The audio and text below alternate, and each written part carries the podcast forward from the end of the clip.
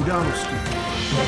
Déšť a tání sněhu zvedly hladiny řek. Na mnoha místech platí nejvyšší povodňový stupeň. Ukrajina poprvé slaví Vánoce 25. prosince. I letošní svátky provázejí ruské útoky. Přes 55 milionů korun lidé dál posílají peníze pro pozůstalé počtvrteční střelbě v Praze.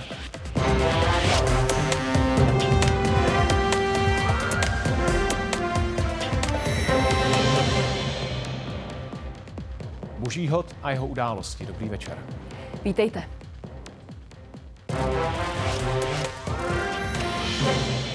Déšť, vysoké teploty a tání sněhu zvedaly hladiny řek po celém Česku, zejména pak na Vysočině, v Pardubickém, Královéhradeckém a Olomouckém kraji. Třetí, tedy nejvyšší povodňový stupeň, v těchto chvílích platí na 20 místech. Třeba v Mrákotíně na Jihlavsku evakuovali kvůli narušené hrázi rybníka lidi z dvou desítek domů. A tam se nedalo stát, protože ta byla, nebyla spevněná ta silnice. Takže, ale ono to bylo asi tři metry široký a metr hluboký. Podemletá silnice a trhlina v hrázi. Na její spevnění museli nakonec použít 290 tun kamení. Hrozilo, že se přímo uprostřed protrhne a voda zaplaví na dvě desítky domů. Jsem byl ráno a tak to vypadalo ještě dobře. Zdálo se, že voda klesá, ale asi se udělala díra na prostředku hráze přímo. Nahlásili jsme velký problém a od té doby okolo toho běháme, zasejpáváme, evakuujeme. Děláme, co můžeme. No. Sváteční den nakonec mimo svoje domovy muselo strávit na 49 lidí. Domů se mohli vrátit odpoledne.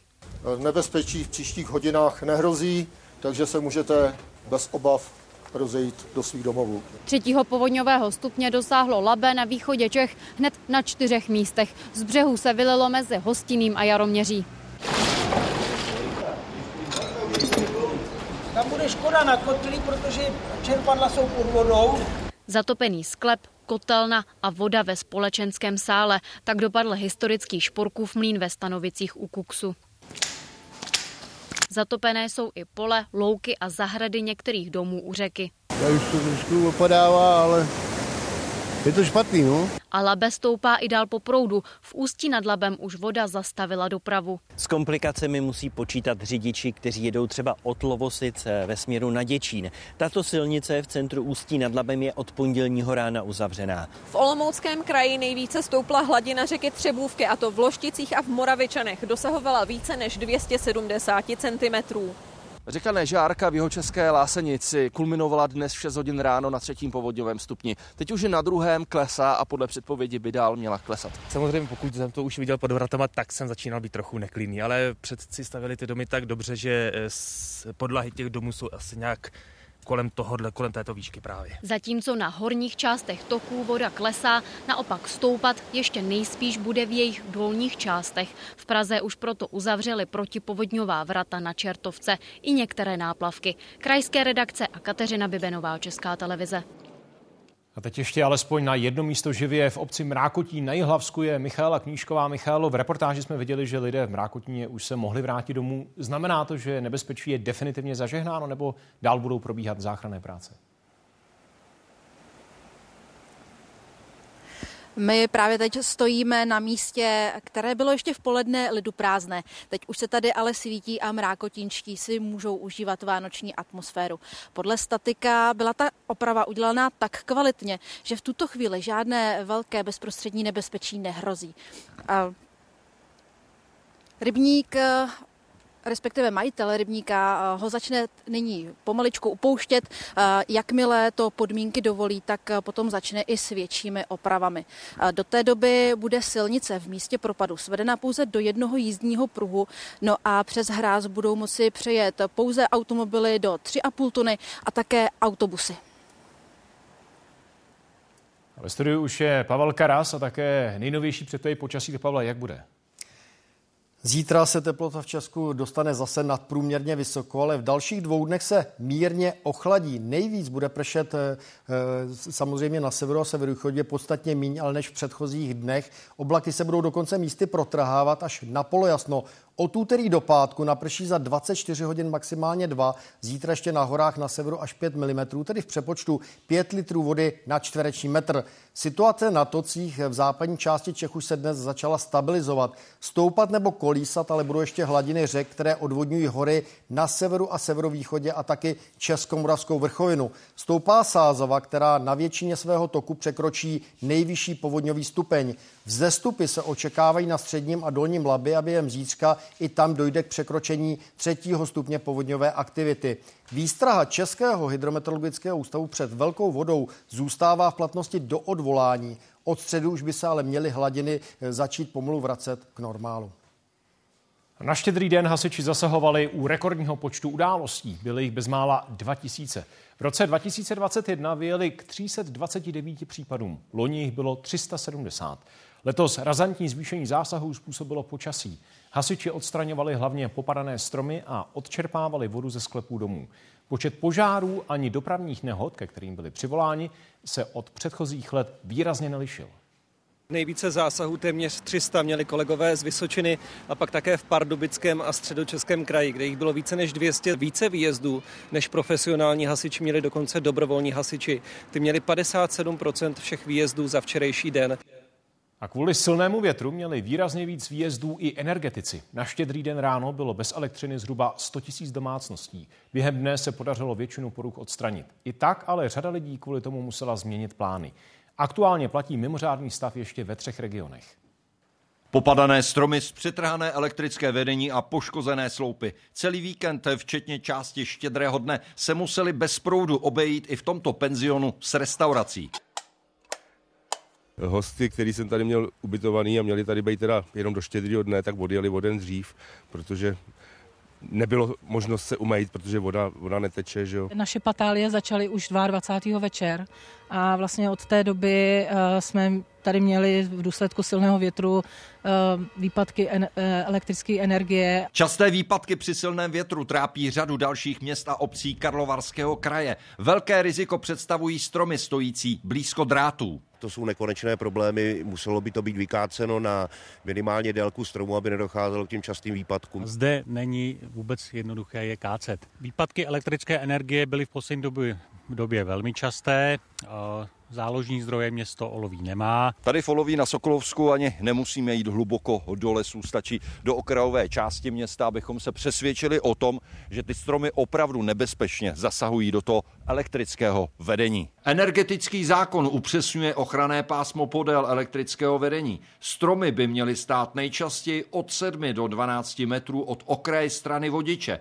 Často ale vytyčené pásmo přesahují. Vlastníci pozemků mají ze energetického zákona eh, toto pásmo udržovat. Pokud tak neučiní, tak to tak samozřejmě děláme my a tyto prořezy okolo našich vedení nás stojí ročně stovky milionů korun. Kvůli častým poruchám města pořizují vlastní záložní zdroje, aby zajistila provoz škol, zdravotnických zařízení a vlastních organizací. František Niklas, Česká televize, Karlovarský kraj. Počasí a stav řek samozřejmě dál sledujeme, teď už ale další zprávy. Za chvíli třeba o tom, jak se tuzemským firmám daří schánět lidi. Už druhé Vánoce v řadě oslavují Ukrajinci uprostřed války, kterou spustila ruská agrese. Ukrajinské letectvo oznámilo, že v noci na pondělí se střelilo 28 dronů a dvě střely s plochou dráhou letu. V neděli si ruské nálety a ostřelování vyžádali v chersonské oblasti pět obětí a dalších devět lidí utrpělo zranění. Střely tam zasáhly obytné domy i soukromou kliniku. Jsou to Vánoce s jinou náladou, jiným kontextem a jinou příchutí. A rodinná domácí večeře je také jiná, protože ne každý z nás je doma a ne každý z nás nějaký domov má. V rámci odkolonu od tradic ruského agresora řada ortodoxních Ukrajinců slaví Vánoce dnes 25. prosince. Země si přitom dosud svátky připomínala podle juliánského kalendáře, stejně jako Rusko. V něm Vánoce připadají až na 7. ledna. ledna.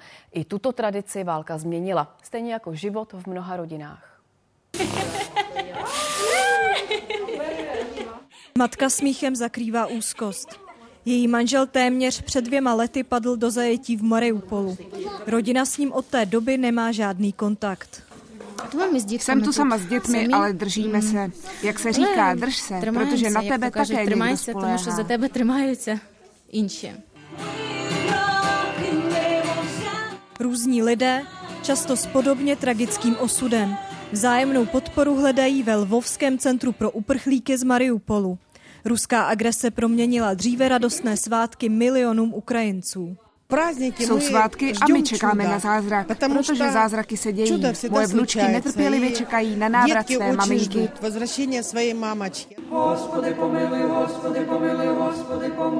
Za zázrak se modlí i v tomto kostele. Věřící poprvé slaví svůj hlavní svátek společně s většinou Evropy. Přesun vánočních dnů má pro ně spíše symbolickou hodnotu.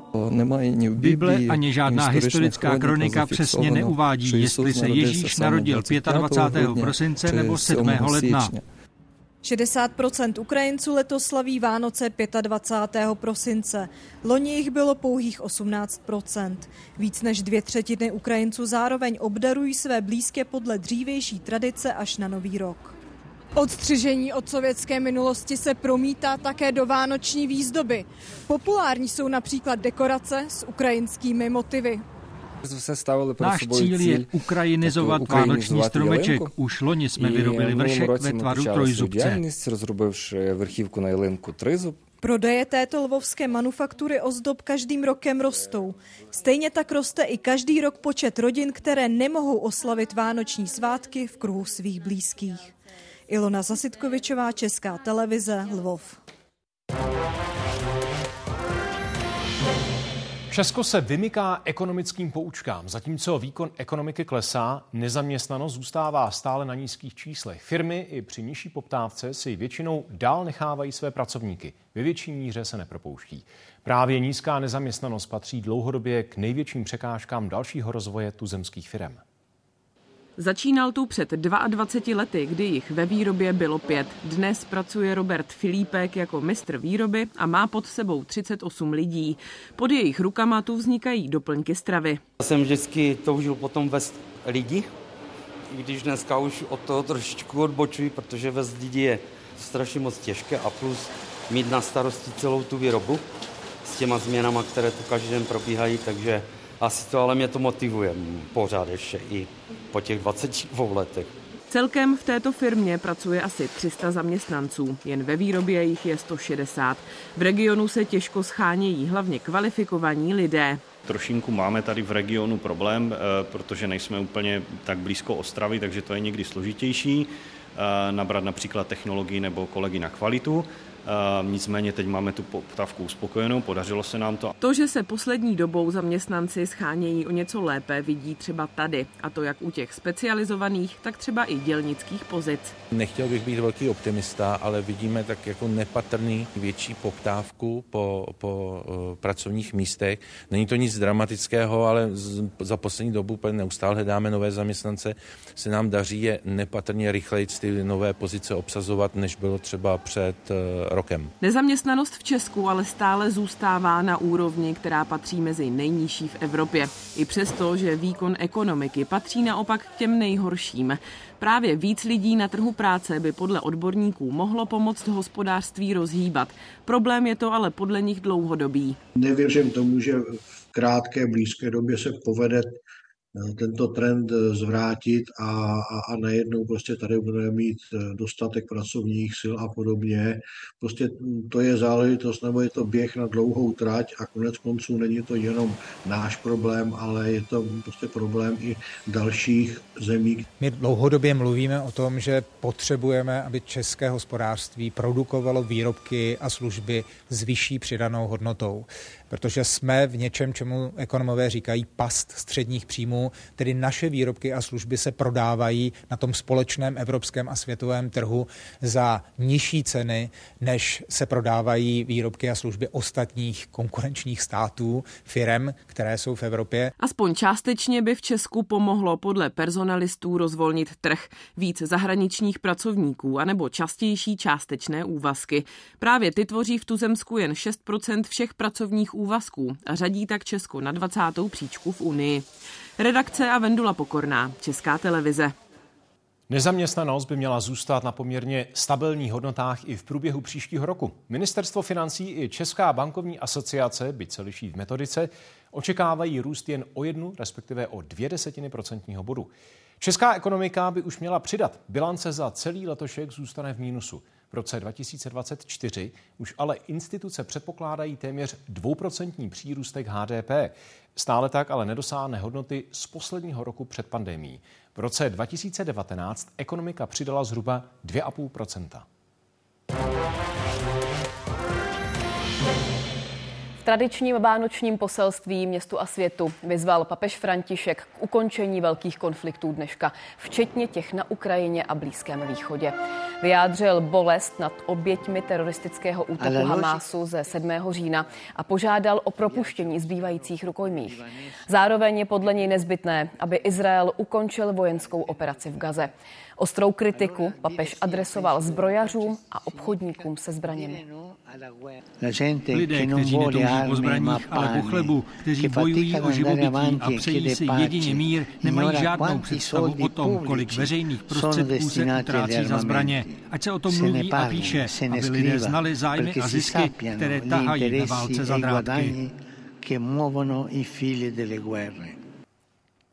Mezitím izraelská vláda jedná o novém návrhu na ukončení bojů v pásmu Gazy.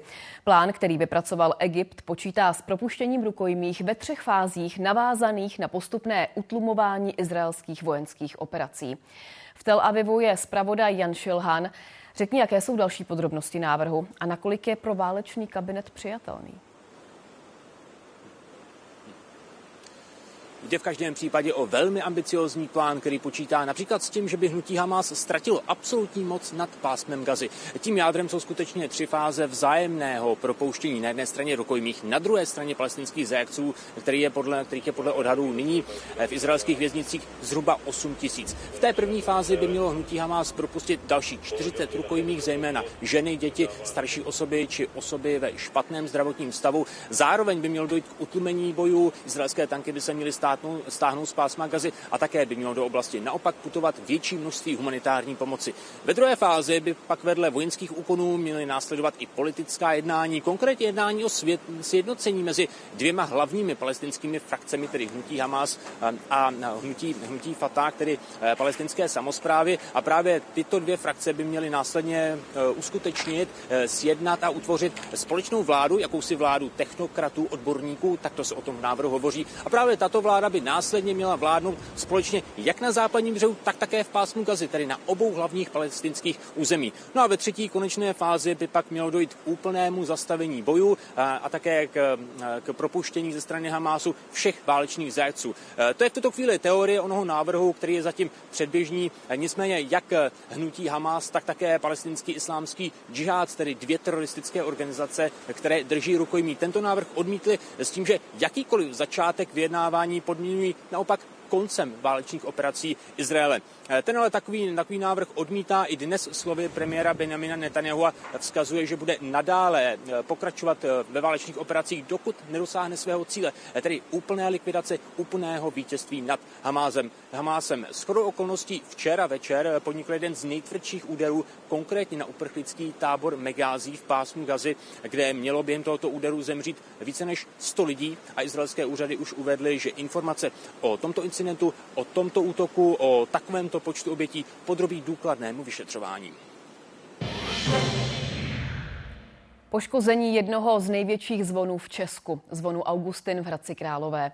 Při štědrovečerním zvonění se po 6 minutách z deseti plánovaných uvolnila jeho pohyblivá část, takzvané srdce. Nikomu se nic nestalo. Oprava ale potrvá několik týdnů. Na nový rok tak obyvatelé Hradce Králové zvonění na Bílé věži neuslyší. Ještě v den státního smutku Augustin zvonil. poslední revizí prošel loni.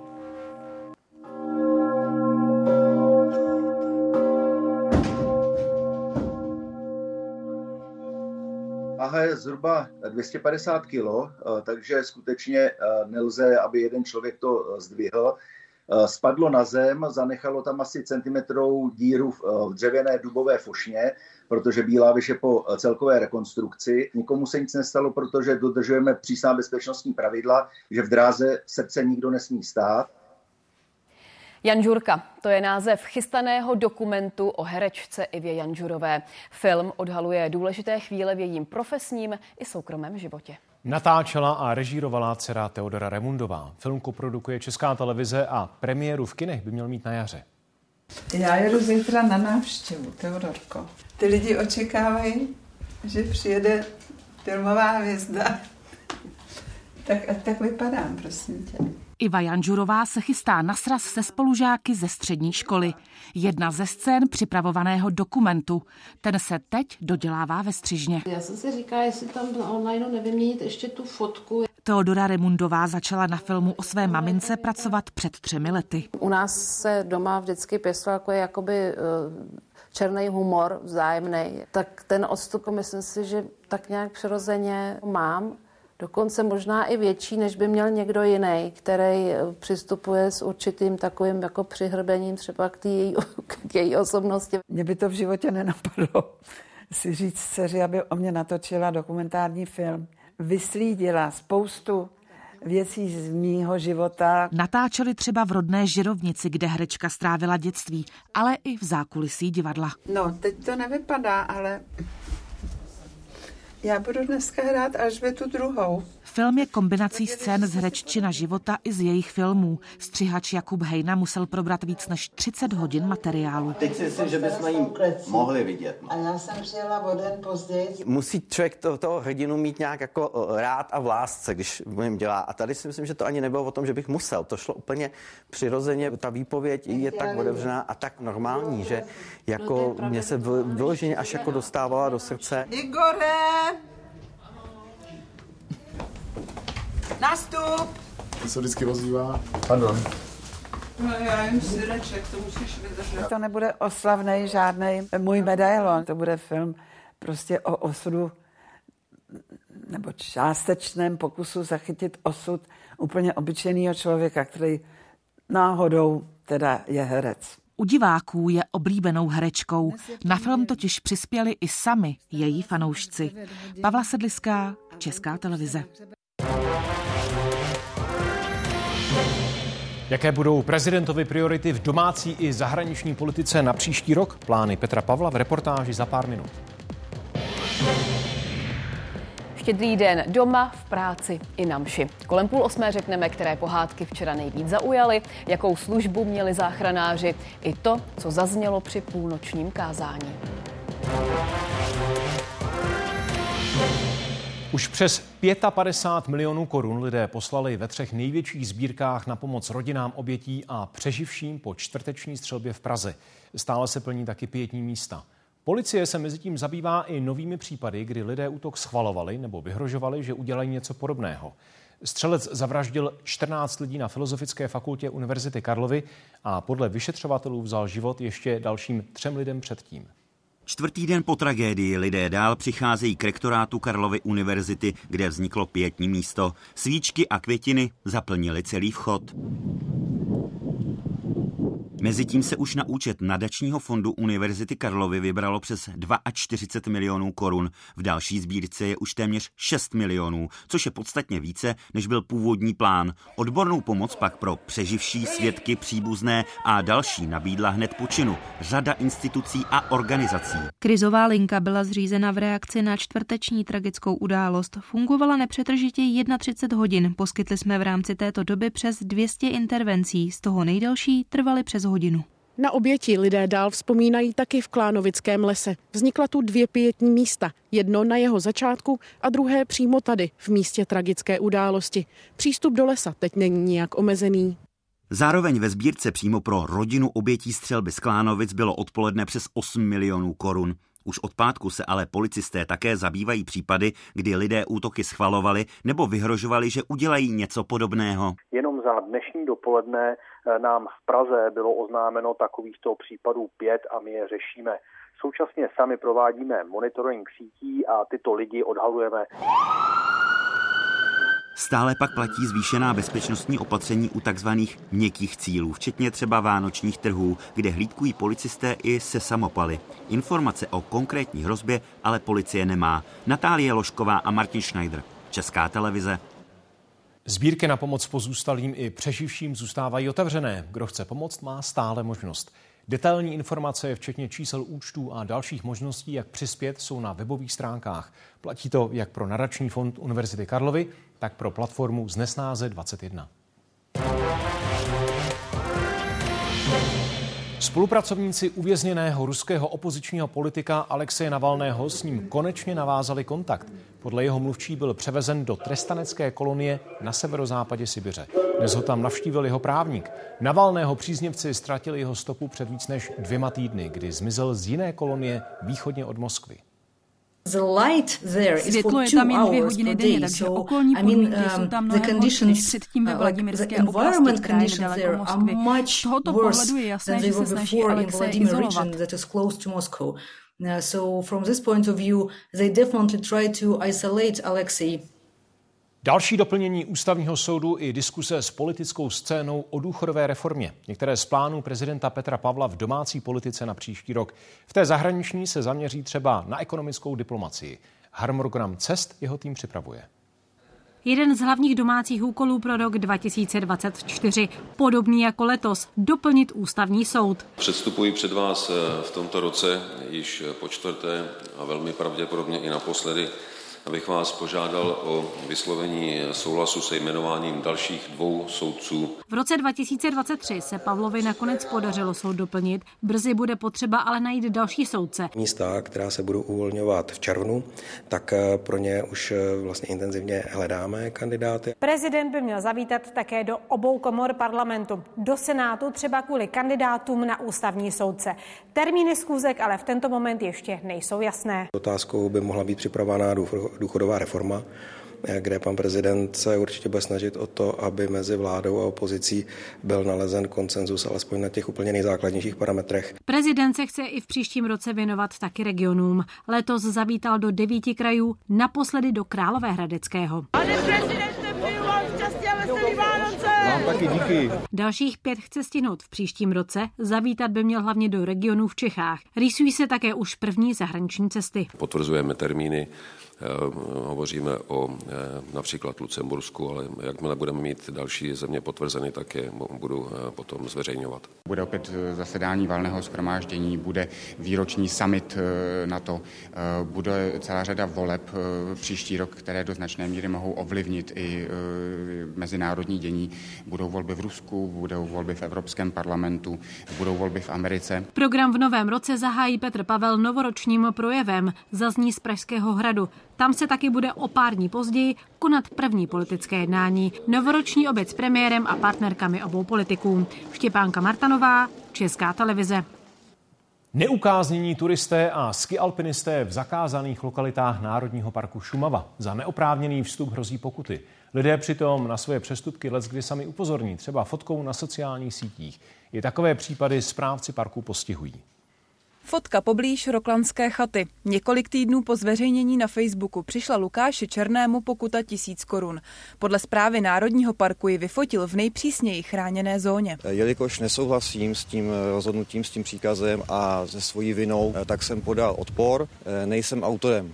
Tu fotku jsem pouze se svolením autora prezentoval. Na výletě se spoléhali na mapy v telefonu. Podle zprávy parku se ale měli řídit jejich mapovými podklady. Tady je vidět, že to je mimo první zónu, když to na geoportálu je to v první zóně. Je prostě vidět, že ta první zóna vede jinudy. Náš štáb se sem za doprovodu a s povolením strážců dostal naposledy v roce 2018. Od října navíc zpráva parku dočasně omezila vstup i do širšího okolí, kam mířilo příliš mnoho turistů. Vznikem území s omezeným vstupem se vlastně může jenom z Modravy na Březník. Hm, a dál teda potom ta roklanská chata? Na roklanskou chatu už v žádném případě. Ten člověk, který postuje eh, tuhle fotografii nebo video, tak eh, v podstatě zve další stovky tisíce lidí do toho území. Zpráva Národního parku kontroluje sociální sítě pravidelně. Objevili tam třeba turistku, která se rozhodla pochlubit fotkou z chalupské slati. A pokutu si vysloužil také muž, který se koupal v Plešném jezeře. Novou vlnu turistů tedy na Šumavě očekávají mezi svátky a spolu s nimi budou v terénu i strážci parku, kteří budou dohlížet na dodržování pravidel, včetně zákazů vstupu. Jak často tam teď v zimním období přesto nějakého turistu objevíte? No, stává se to často, samozřejmě jsou to především skialpinisti. Mimo to se strážci pravidelně zaměřují i na špatné parkování a v extrémních případech dokonce s turisty řeší rozdělávání ohňů nebo bruslení na jezerech. Nikol Coufalová a Andrea Čandová, Česká televize. Zatímco většina lidí trávila 24. prosince doma, někteří museli být logicky v práci. Už jsme říkali, že rekordní počty výjezdů mají za sebou hasiči. Více lidí kvůli střelbě na Filozofické fakultě poslala do ulic i policie. Sloužili lékaři, záchranáři nebo lidé pracující v elektrárnách. A víc zaměstnanců muselo na štědrý den také do Pražské zoo. Byl jste tam sám, jste tam sám, není tam nikdo. První velký výjezd měli záchranáři už po třetí hodině ráno. Policisté společně s hasiči a zdravotníky zasahovali u požáru ubytovny v Pražské Zbraslavy. Na místo bylo vystáno celkem 13 jednotek, z toho dva žebříky a tři velkoobjemové cisterny. Je to plný. První Vánoce na stanici v Holešovicích letos strávila Michaela Žďárská. Kromě návštěvy ředitele je to podle ní běžný den. Ráno přebíráme techniku, vlastně celý den jsme připraveni k výjezdu pomáhat lidem a věnujeme se činnostem, které normálně probíhají na stanici. To Roland Kletečka je na štědrý den v práci už po páté. Dřív to byly docela dost požáry, když ještě lidi si na stromky vánoční dávali svíčky nebo reální svíčky třeba na věnce. V posledních letech si myslím, že to docela ubejvá, tak převažují ty technické zásahy, dopravní nehody drobný. Jen za dopoledne vyjížděli plzeňští záchranáři ke třem případům spojených s nemocí COVID-19. Onkologický pacient zhoršený při covidu. Nepřijímal peros, slabý, teploty vysoký, že jsme ho museli na internu trošku rehydratovat a bohužel ten covid je infekční a teďko hodně řádí. Práci jsme od 7 hodin od rána a jsme tu No těch 20 minut teď, jinak jsme od rána, jsme tu byli asi půl hodiny nebo hodinu, jinak furt jezdíme. V přírodě se tučňáci živí nejrůznějšími mořskými živočichy. V sedm ráno přišel do práce taky Jakub Mezej. V Pražské zoo se přes 14 let stará o tučňáky a lachtany. O víkendech a svátcích pak prezentuje život zvířat během komentovaného krmení. A co musíme zkontrolovat, všechna zvířata jsou v pořádku, jestli se přes noc něco nezměnilo a pak začneme s přípravou krmení lachtany a tučňáky krmíme mořskými rybami, takže vlastně proplachujeme mořské ryby, které dostáváme ve zmraženém stavu. A pak přichází taková ta těžší práce a to je úklid expozice. Nikam neutíkat, buď tady se mnou. Zoo během štědrého dne navštívili tisíce lidí. Část z nich přinesla dárky pro zvířata v podobě zeleniny, ovoce a nesladkého stvrtlého pečiva. Takové pozornosti vybírají pracovníci i během vánočních svátků. Daniela Tunklová a Evgenia Vachničenko, Česká televize. Nová pohádka České televize, Klíč svatého Petra, byla nejsledovanějším pořadem včerejška. Zhledlo ji přes 2,5 milionu diváků, z toho 209 tisíc dětí. Umístila se tak na 14. místě mezi nejúspěšnějšími štědrovečerními pohádkami od roku 1997. Všech deset nejsledovanějších pořadů, které u nás televize nabídly, odvysílala ČT1. Další příčky po premiérové pohádce obsadily vánoční klasiky. Tři oříšky pro popelku lákají diváky i 50 let po prvním uvedení. Třetí místo patří hořké komedii Jana Hřebejka. Pro českou televizi byl letošní štědrý den tím vůbec nejúspěšnějším od roku 97, kdy se používá elektronické měření sledovanosti. Její programy sledovalo téměř 53% diváků nad 15 let. Rekordní výsledek zaznamenal také kanál ČT1 samostatně.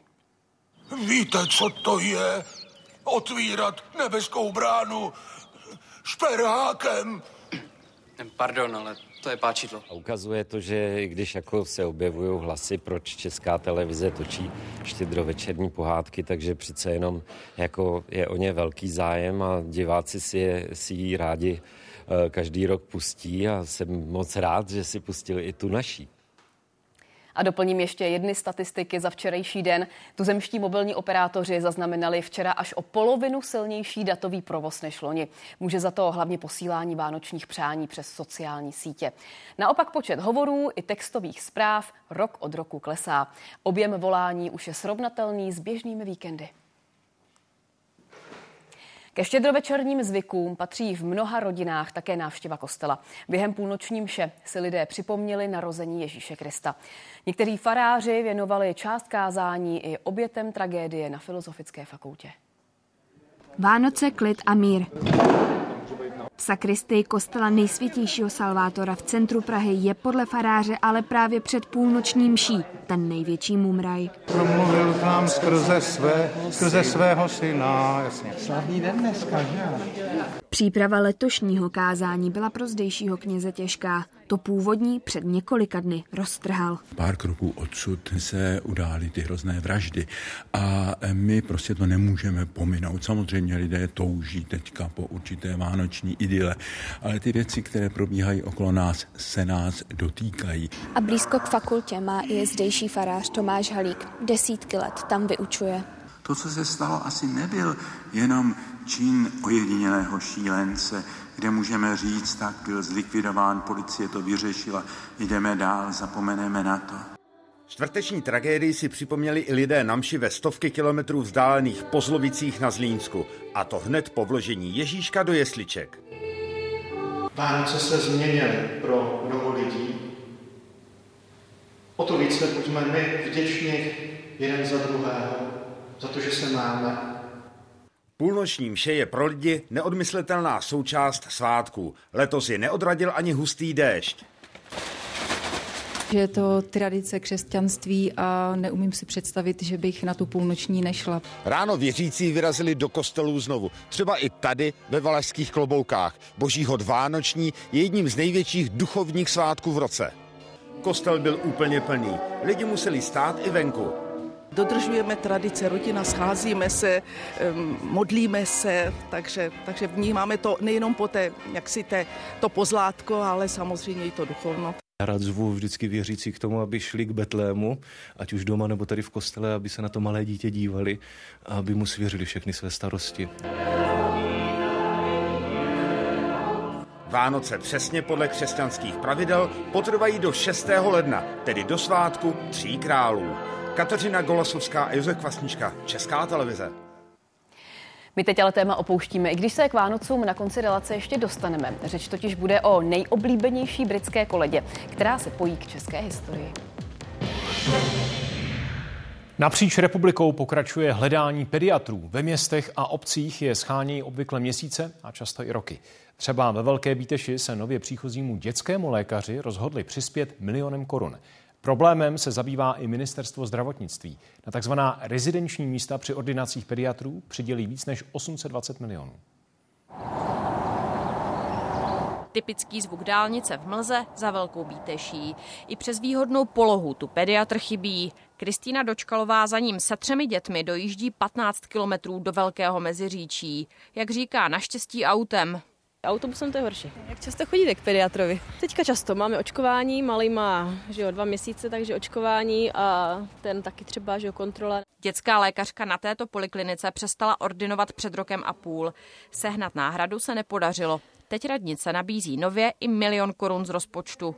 Budeme mm, požadovat samozřejmě uzavření smlouvy na 10 let, nabídneme mu městský byt, případně pozemek. Marně schání i většina oslovených měst v okolí. V Židlochovicích na Brněnsku se o děti stará nová doktorka od listopadu. Součástí hledání nového pediatra byla také rekonstrukce druhé ordinace dětského lékaře a čekárny. A to kompletní. Vybavení, podlahy nebo osvětlení. I to byl pravděpodobně jeden z důvodů, proč se zástup nakonec po několika měsících podařilo najít. Udělal jsem vlastně pracoviště, které se skládá ze dvou ordinací a tak nějak jsem to připravoval. Nicméně stal se takový malý zázrak, že se mi najednou ozvala kolegyně. A zaučuje si už i svou nástupkyni, lékařku před atestací. Na ně jako takzvanou rezidentku přispívá i ministerstvo zdravotnictví. Doufáme, že pro příští rok nebude jejich počet klesat. My jsme měli pro rok 2022 100 míst, pro rok 2023 80 míst. Asociace ale hlavně doufá v reformu zdravotnictví, včetně částečných úvazků a brzkých návratů z rodičovské dovolené. Konec konců to by mohlo pomoct i Velké Bíteši, kde se ani po posledním inzerátu s milionovým náborovým příspěvkem zájemci nehrnou. Veronika Červinková, Česká televize, Velká Bíteš a Židlochovice. A teď aktuální návrat ke stoupajícím hladinám řek. V těchto chvílích se to týká třeba Sázavy. V Kácově na Kutnohorsku platí nejvyšší povodňový stupeň od odpolední hodin a voda dál stoupá. Vidíte záběry z místního pivovaru pořízené před necelou hodinou. Radnice rozdává obyvatelům pytle s pískem, aby mohli ochránit své domy a chaty. Teď už se hladina zvedla na 4 metry. Pro srovnání před Vánocemi to bylo 130 cm. Stav ohrožení platí také ve Zruči nebo ve Světlé nad Sázavou.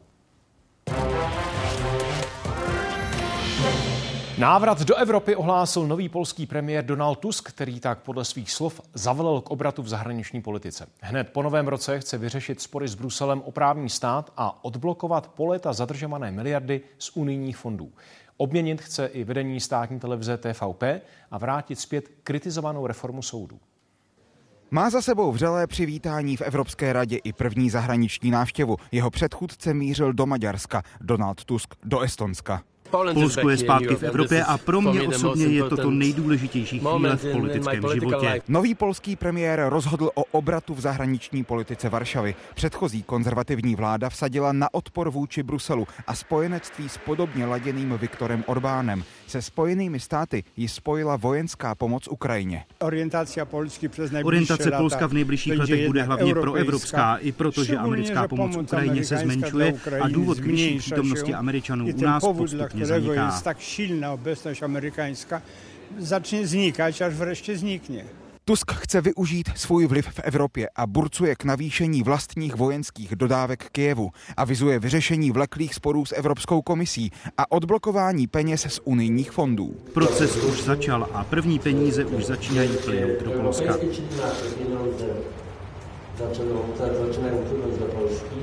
O odblokování až 60 miliard eur z unijních fondů jednala na polském ministerstvu spravedlnosti eurokomisařka Věra Jourová. Podle ní další peníze uvolní až hlubší justiční reformy.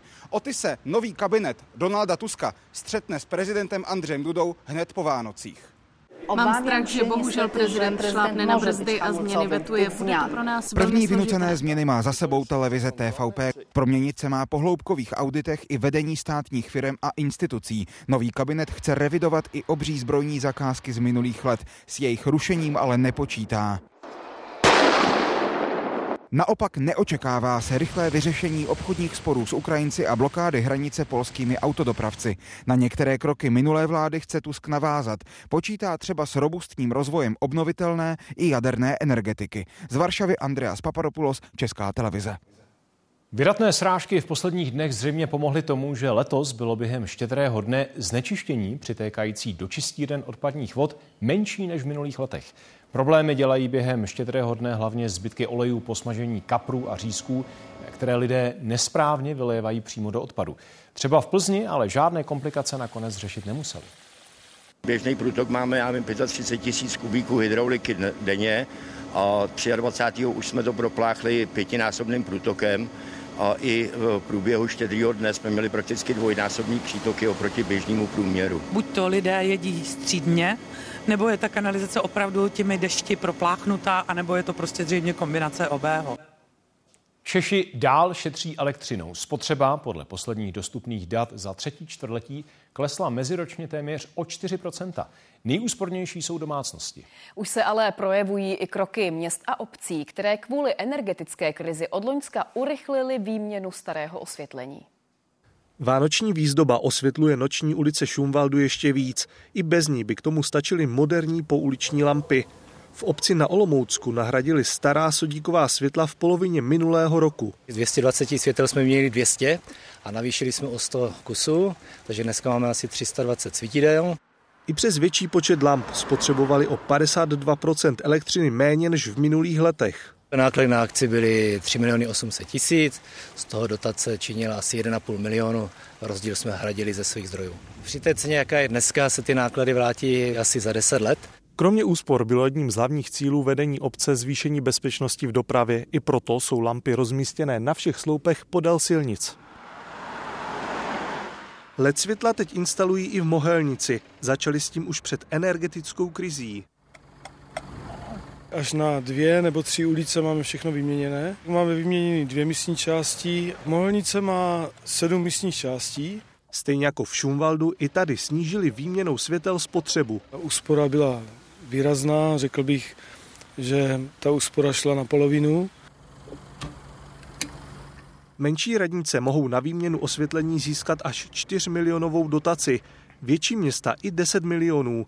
V Národním plánu obnovy na to ministerstvo průmyslu připravilo 2,5 miliardy, zatím rozdělilo zhruba třetinu. Martin Laštůvka, Česká televize. Naděje pro ohrožené luskouny. V boji proti pašerákům nově pomůže genetická analýza. Pracoval na ní mezinárodní vědecký tým, včetně dvou Češek. Má pomoct odkrýt trasy, přes které se zvířata pašují. Luskoun bělobřichý, kvůli pytlákům stále vzácnější. Zájem je především o jejich maso a šupiny, které mají jako jediní savci na zemi. Kvůli nim jsou ale také nejvíc pašovaným zvířetem na světě. V tradiční čínské medicíně se totiž šupinám přisuzují léčivé vlastnosti. Právě šupiny jsou ale klíčem i v boji proti pytláctví. Českým vědkyním se z nich podařilo zjistit genetický původ luskounů.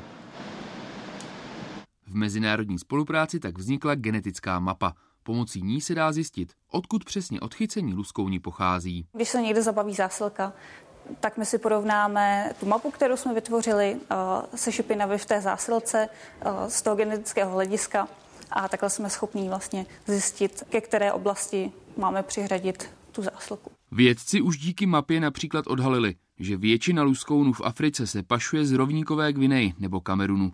Dřív se přitom předpokládalo, že luskouní jsou původem hlavně z Nigérie. Ta ale slouží jen jako přepravní středisko, odkud se luskouni dál pašují do různých zemí, převážně v Ázii. Většina pak končí v Číně. Když budeme vědět, kde se hodně loví, tak dokážeme vlastně zaměřit nějaké naše jako ochranářské úsilí na to dané místo, když to, když budeme mít pocit, že jsou pouze z Nigérie, tak vlastně úplně budeme opůmět ty státy, kde to je vlastně problém a do té Nigérie se budou vozit vlastně dále. Mapa by teď měla sloužit v praxi. Ochránci by díky ní měli lépe vědět, kde konkrétně je jejich pomoc potřeba. Václav Vohlídal, Česká televize. Protesty srbské opozice proti výsledkům nedávných voleb v neděli poprvé přerostly ve střety. Policie v Bělehradě rozehnala demonstranty slzným plynem poté, co část z nich rozbila okna radnice a pokusila se vniknout dovnitř.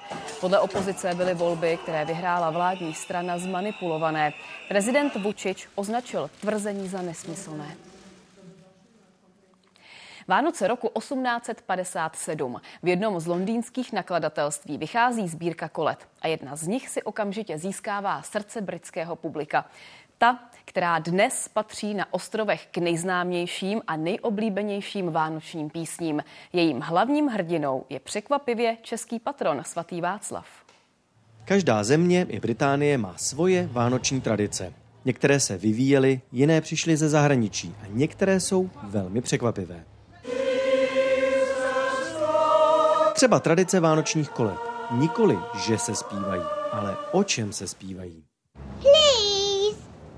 Good King Wenceslas Prosím, dobrý král Václav vyšel ven na svatého Štěpána. Stephen, when the snow lay round about, deep and crisp and even, Právě tahle scéna ze slavného britského vánočního filmu ukazuje, že hrdinou nejoblíbenější místní koledy je překvapivě český patron, svatý Václav.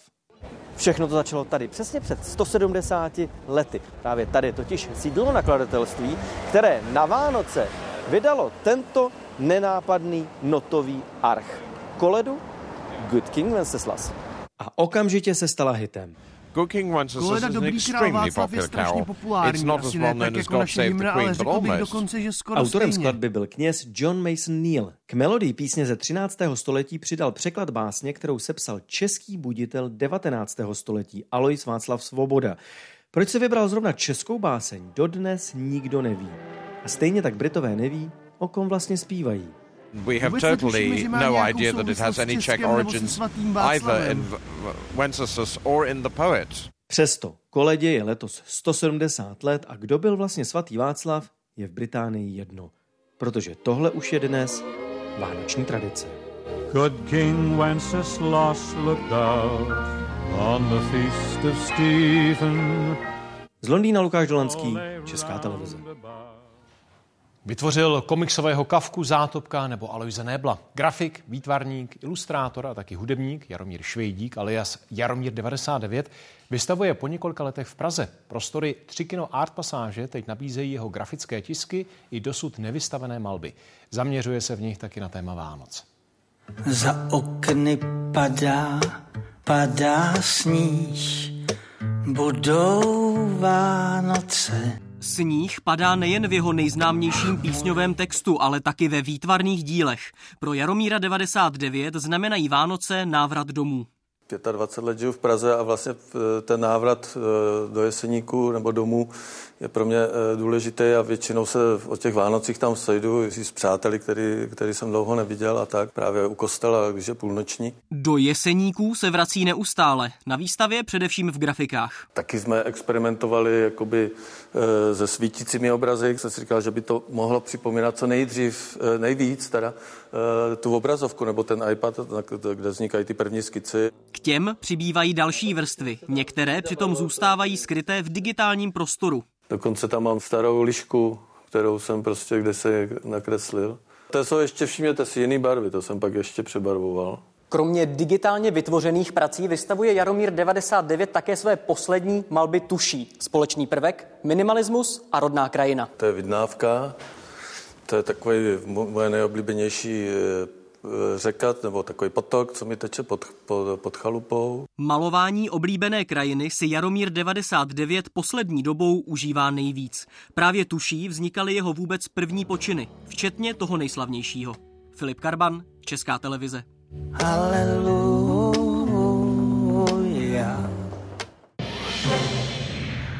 Dál sledujeme povodňovou situaci. Ta je stále nejhorší ve střední části republiky od Královéhradeckého kraje po Vysočinu. Stoupá třeba řeka Sázava. Vrátíme se i k bojům na Ukrajině. Rusové tvrdí, že dobili Marjinku nedaleko do Něcku. Ukrajinské síly to před chvílí odmítly s tím, že obránci jsou dál ve městě. Události končí, děkujeme za pozornost a přejeme vám pokud možno láskyplný zbytek svátků. A teď sport. Čeští hokejoví junioři trávili štědrý den ve Švédsku, kde jim zítra začíná mistrovství světa. Podrobnosti má Barbara Černošková. Dobrý večer. V přípravě na šampionát vybojovali čeští hokejisté výhru nad Lotyšskem a podlehli Finům. Teď už je příprava u konce a prvním soupeřem týmu trenéra Augusty budou v Jeteborgu na mistrovství světa Slováci. Jak je národní tým připraven, řekneme už za okamžik.